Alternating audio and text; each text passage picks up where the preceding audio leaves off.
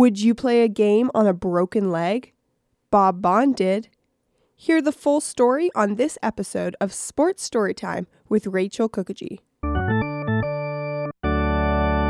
Thanks to NHL.com, Bleacher Report, Hooked on Hockey Magazine, and Greatest Hockey Legends for the information in this episode.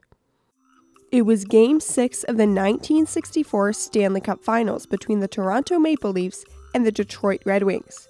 The Leafs were down in the series 3 to 2 and the game was tied. If Detroit scored, the Leafs were done.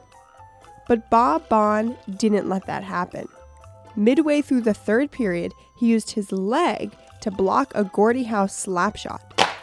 According to Baun, he heard a noise like a cannon going off and fell to the ground with a leg that felt like cream cheese. He was taken off the ice in a stretcher, but then refused to get x rays. Once Baun heard that his leg couldn't get any worse, he asked for it to be taped and frozen, took some painkillers, hobbled back to the bench, and jumped over the boards before his coach could stop him.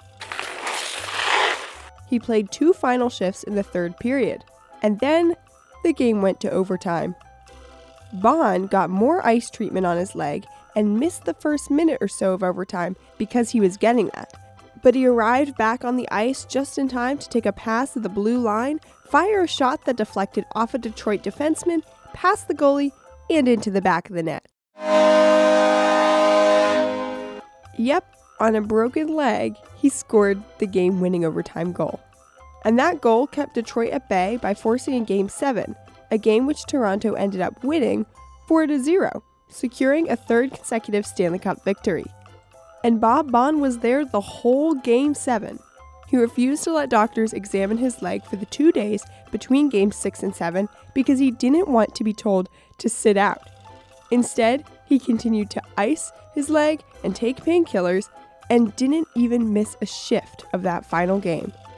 It wasn't until after he tasted champagne from the Stanley Cup that Baun had his leg x rayed, discovered he did indeed have a fracture, and was in a cast for six weeks.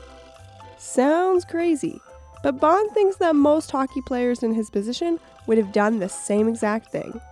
He may be right. We have learned about some other pretty crazy hockey players. To hear about more of them, tune in next time to Sports Storytime with Rachel Kukaji.